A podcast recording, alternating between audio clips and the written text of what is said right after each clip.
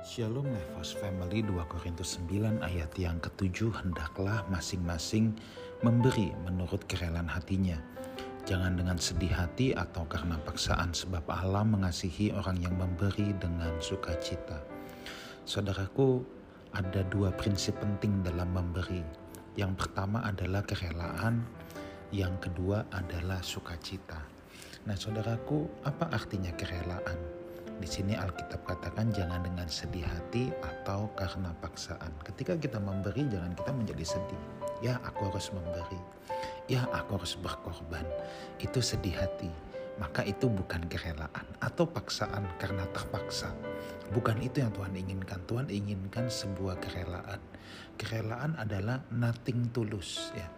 Ketika kita memberi, kita tidak berpikir apa timbal balik buat saya, apa untungnya buat saya. Bukan itu saudaraku ya. Tetapi tidak dengan sedih, tidak dengan paksaan. Di sini dikatakan sebab Allah mengasihi orang yang memberi dengan sukacita, a cheerful giver. Jangan dengan sungut-sungut. Ada orang yang memberi tapi bersungut-sungut. Ya gua lagi.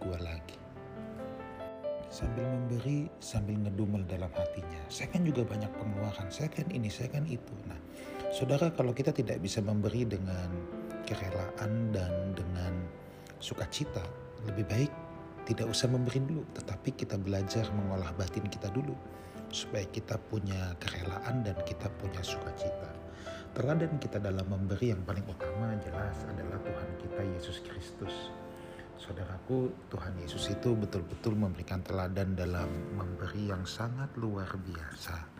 Kenapa saya katakan demikian? Karena ketika Tuhan memberikan dirinya untuk turun ke bumi, menebus dosa manusia, dia turun ke bumi dengan kerelaan hati. Bukan dengan paksaan, tidak ada yang paksa dia. Bukan dengan sedih hati, ya, dengan sukacita. Sekalipun dia tahu bahwa kenyataannya pun hingga sekarang banyak orang yang tidak mau menerima dia. Banyak orang yang tetap mencibir dia. Tetapi dia lakukan itu dengan kerelaan hati. Dengan sukacita yang luar biasa. Itulah sebabnya saudaraku ya. Kita belajar dari Tuhan Yesus bagaimana kita memberi dengan sebuah kerelaan. Bukan dengan paksaan. Kita juga tidak memberi dalam rangka kita sedang berdagang dengan Tuhan. Apa yang saya maksud dengan berdagang dengan Tuhan? Oh ya, misalnya kita berpikir bahwa kalau aku memberi ini, Tuhan nanti harus kasih ganti sekian. Nah, itu kan namanya ingin berdagang dengan Tuhan, ya.